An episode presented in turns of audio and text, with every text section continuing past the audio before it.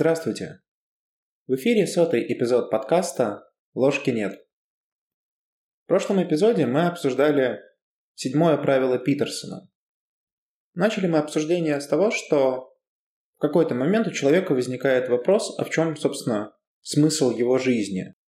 И ответ, связанный с удовольствиями, с гедонизмом, не способен привнести смысл в жизни. Да, люди на протяжении всей истории пытались договариваться со Вселенной, придумывали себе богов. Однако в итоге получилась так себе история. И вот те социальные эксперименты, о которых мы говорили, эксперименты, связанные с верой в справедливость мира, они показали, что попытка договориться со Вселенной, которая, в общем-то, нейтральна, эта попытка является искажением, она обречена на провал. Более того, попытка договориться с Богом, как показал кейс Иова, также может не привести к результатам, которых ожидает человек. Но выход все же есть, и на этот выход нас наталкивает история Сократа, который рассказывал про свой внутренний голос, или даймон, как он это называл. И вот здесь уже появляется тот, с кем можно договариваться. Это, собственно, сам человек. Можно это называть по-разному, самостью, совестью, даймоном или внутренним голосом, Суть от этого не меняется. Жизнь становится уже не просто набором удовольствий, а реализацией своих истинных желаний. Правда, все еще остается вопрос, окей, Сократу было несколько полегче, он слышал свой внутренний голос. А как обычному человеку начать договариваться? Как услышать этот самый внутренний голос? И вот здесь, наверное, вслед за Питерсоном можно попробовать начать именно с анализа эмпирического материала и посмотреть на то, как люди вообще ранее договаривались со Вселенной. И здесь ответ, конечно же, лежит в плоскости мифологии и религии. Его мы видим в самых первых мифах, которые возникают у человечества, и связано это с концепцией жертвы. Вот что пишет Питерсон. Вскоре после этого вводится идея жертвы, начиная со случая Каина и Авеля, развиваясь в авраамических приключениях и исходе. После долгих размышлений и борьбы человечество учится тому, что расположение Бога можно заслужить, а его гнев предотвратить с помощью надлежащей жертвы. Говоря простыми словами, жертва – это что-то материальное, что мы отдаем божеству ради расположения, по крайней мере в представлении древних. Но на самом деле, если посмотреть на символические и на психологические уровни, то, конечно, подобное определение существенно редуцирует идею жертвы. Жертва – это не просто попытка откупиться от божества, хотя и такие варианты тоже были, если вспомнить, например, козла отпущения, индульгенции и прочее. Но здесь скорее весьма конкретная функция этих историй. Жертва – это несколько большее, чем просто попытка откупиться. Но об этом мы поговорим чуть-чуть позднее в этом эпизоде. А пока попробуем понять, а чем, собственно, человек может жертвовать. Ну, просто рассуждая рационально, человек может жертвовать только тем, чем сам владеет. При этом не все, чем человек владеет, как показывает, например, кейс с Каином, может быть принесено в жертву. Да и сами жертвы могут быть разные по силе. Есть маленькие жертвы, есть большие жертвы, и они, в общем-то, неравноценны. И не всегда, кстати, понятно, какая жертва будет более ценной для божества. Ну да ладно, об этом тоже можно потом поговорить отдельно. Возникает сразу же вопрос, а какая жертва у человека может быть самой ценной? Но опять же, рассуждая логически, можно предположить, что самой ценной может быть та жертва, которая наиболее ценна для самого человека. Ну а что, соответственно, наиболее ценно для человека? Ну, например, жизнь может быть таким вариантом ответа, и поэтому во многих религиях и мифологиях людей приносили в жертвы. Однако тут есть один интересный аспект. Вот когда мы говорим про жизнь человека и принесение человека в жертву, это по сути однократное событие. То есть у человека отняли жизнь и все. Однако может быть и протяженный по времени вариант, когда на протяжении многих лет человек страдает и, собственно, тем самым приносит соответствующую жертву божеству. То есть вместо однократного события, которое раз и произошло, происходит длительное событие. И в некотором роде такого рода жертва может быть гораздо более ценной. Питерсон здесь пишет следующее. Не все жертвы одинаковы по качеству. Более того, зачастую жертвы, которые кажутся более качественными, не вознаграждаются лучшим будущим. И непонятно почему. Почему Бог недоволен? Что должно измениться, чтобы он был удовлетворен? Это трудные вопросы. И все их задают. Постоянно, даже если сами этого не замечают. Задавать такие вопросы – все равно, что думать. Появляется великая идея. Все яснее становится форма, которая она принимает. Все понятнее истории, в которых она выражается. В чем разница между успешным и неуспешным? В успешной жертве. Все становится лучше, когда успешные приносят жертвы. Вопросы становятся все более точными и вместе с тем широкими. Какая жертва наибольшая из возможных? Какая принесет самые лучшие результаты? И ответы делаются все более глубокими и осмысленными. Бог западной традиции, как и многие другие боги, требует жертвы. Мы уже изучали, почему это так. Но иногда он заходит еще дальше. Он требует не просто жертвы, но жертвы, заключенной именно в том, что наиболее любимо. Это максимально ярко запечатлено и самым запутанным образом представлено в истории Авраама и Исаака.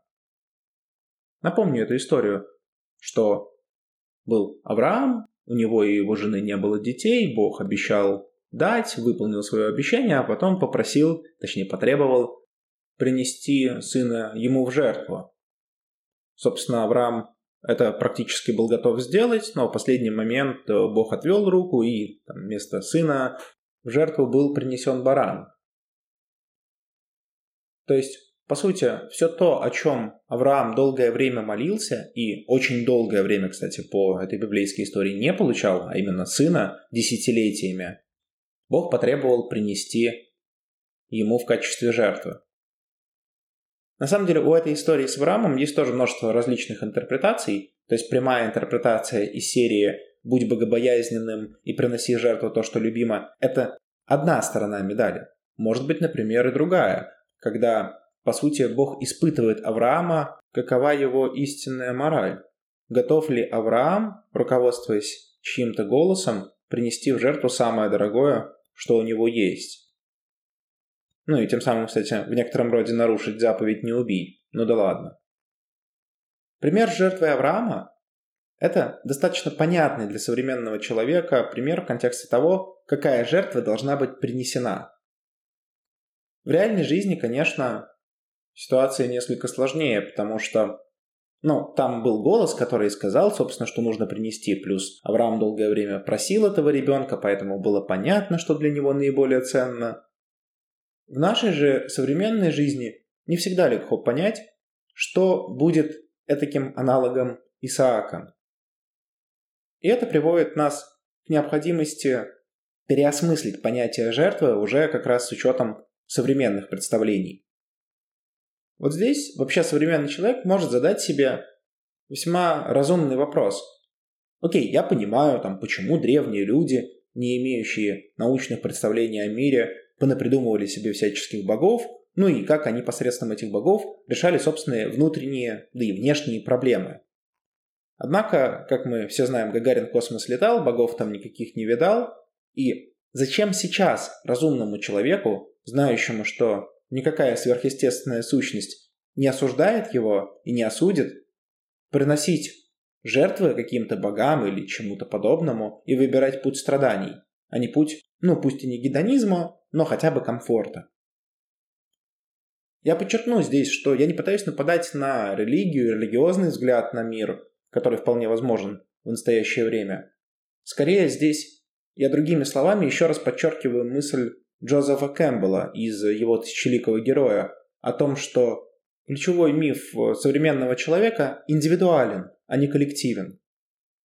Иными словами, обосновывать собственные действия или недействия ссылками на какие-то догмы, например, христианские, уже не представляется корректным и обоснованным.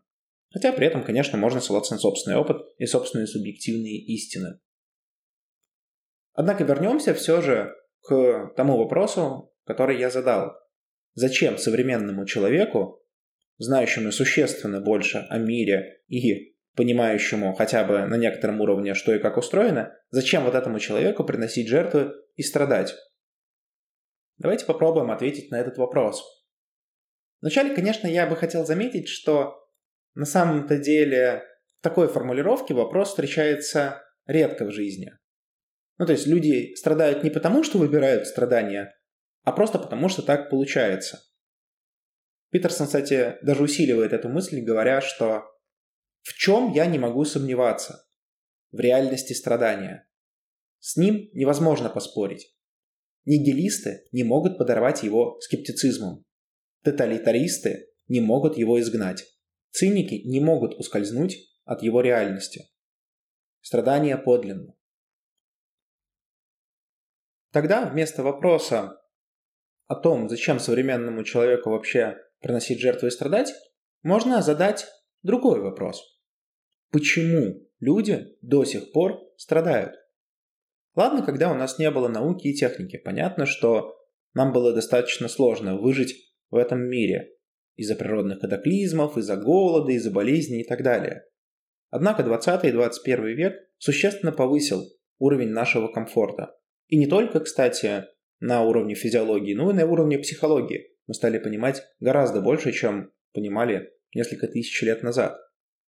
Почему весь этот комфорт и все эти достижения науки и техники не убрали страдания как таковые. Почему современному человеку все еще приходится и страдать, и приносить жертвы?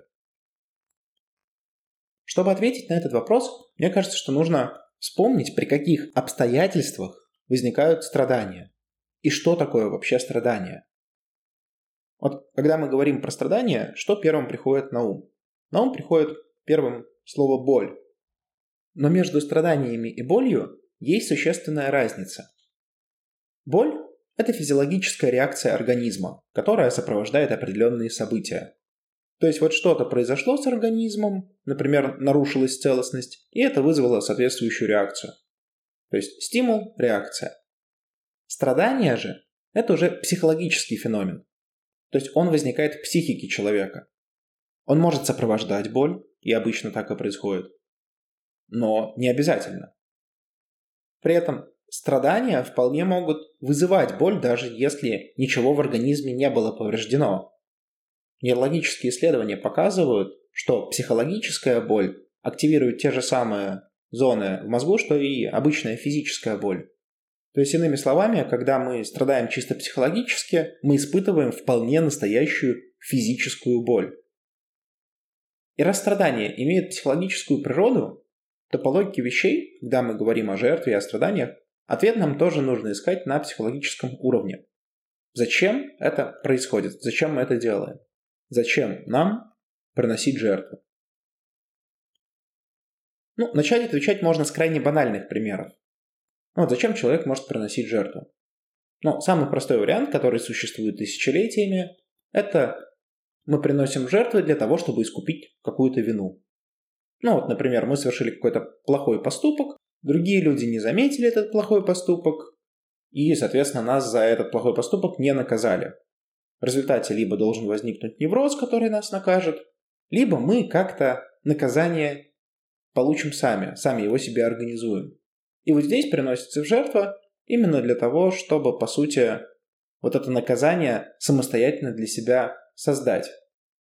Я, правда, позволю себе заметить, что несмотря на то, что это очень старый способ, и человечество разбиралось с виной так на протяжении тысячелетий, сейчас возникает еще один очень важный элемент в этом уравнении. Необходимо, чтобы жертва приносилась осознанно. Иными словами, бездумное бессознательное принесение жертвы современным человеком – это скорее такое самоповреждающее поведение, нежели что-то полезное. То есть, когда мы осознаем свою вину и пытаемся ее как-то искупить, пусть и на символическом уровне, это одно. Когда мы просто повторяем какие-то непонятные действия, это совершенно другое.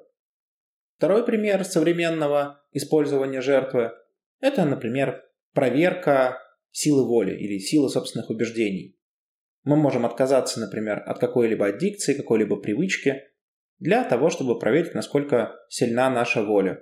Ну вот можно даже классический христианский пост рассмотреть именно с таких позиций, что человек отказывается не ради каких-то религиозных убеждений от того, чтобы есть определенные продукты, а для того, чтобы проверить, насколько его воля сильна.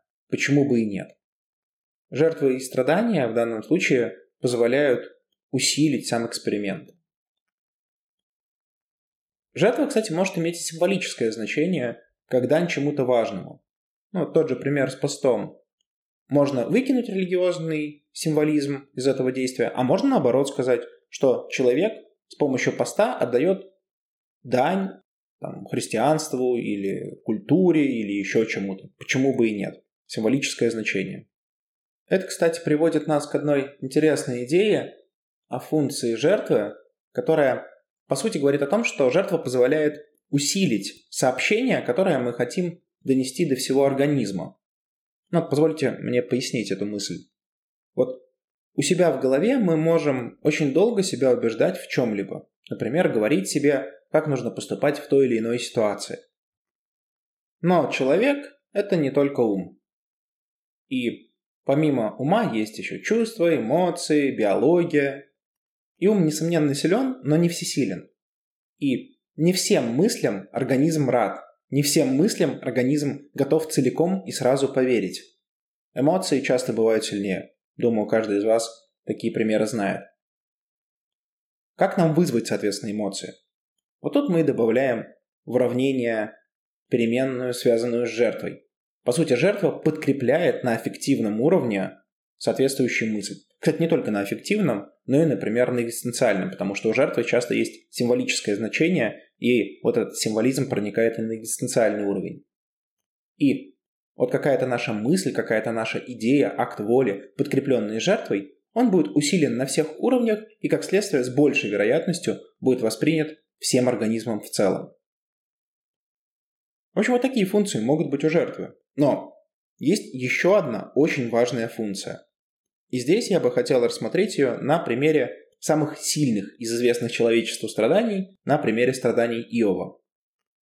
Вот если еще раз вспомнить, в чем была причина страданий Иова, чем они были вызваны. Они были вызваны не только и не столько происходящими с героем событиями, ну, вспомните даже первую реакцию Иова «Бог дал, Бог взял», сколько с возникновением очень сильного диссонанса представлений о Боге и Вселенной, новых представлений по сравнению с теми, которые были до этих событий. Все традиционные объяснения, в которые Иов верил, вдруг перестали работать. И он увидел мир таким, какой он есть, а не через призму собственных убеждений и традиций. Именно страдания позволили главному герою снять розовые очки. И только их сила и интенсивность заставила отказаться от таких суперфундаментальных убеждений. То есть здесь, по сути, основная функция страданий была в том, чтобы дать возможность герою продолжить развитие. Но чтобы развиваться, необходимо отказаться от ложных убеждений. Но они были настолько сильнее, что отказаться от них можно было только путем переживания экстраординарного, критического события. То есть, говоря более символическими словами, что такое страдание что такое жертва? Это смерть старых убеждений и представлений о реальности, о бытие, о Боге, о чем угодно, о себе самом. Это смерть отжившей свое части личности, которая должна уступить место чему-то новому. Это, кстати, очень хорошо выражено в картах Таро. Арканы повешенный, который символизирует, собственно, жертву, и аркан смерть следуют друг за другом. Чтобы жить и развиваться и становиться мудрее, в некоторый момент нужно в символическом смысле умереть. На бытовом уровне это можно выразить следующим образом. Ну, вот представьте себе человека. Он долгое время накапливал свой жизненный опыт, что, естественно, трансформировалось некоторый набор фундаментальных ценностей, убеждений относительно мира, относительно Вселенной, относительно других людей, относительно себя самого. Естественно, вот эта модель реальности, основанная на жизненном опыте человека, она хорошо работала какое-то время. Но мир, как собственный человек, не стоит на месте. И старая модель перестает соответствовать реальности в какой-то момент. Да, вначале человек пытается подогнать новые события под старую схему, добавляя ad-hoc положение к его модели. Но бесконечно это продолжаться не может. При этом мы редко размышляем над нашими фундаментальными убеждениями на уровне сознания. Обычно это что-то само собой разумеющееся, и не задумываясь об этом, мы никогда не поймем, что наша модель перестала быть уже актуальной, перестала быть адаптивной. Требуется что-то, что заставит нас об этом задуматься. Вот, собственно, для того, чтобы мы задумались, и требуется страдания. И чем сильнее те убеждения, от которых нам нужно сейчас отказаться, тем более сильными будут страдания, и тем более сильной должна быть жертва. С вами был подкаст «Ложки нет». До новых встреч!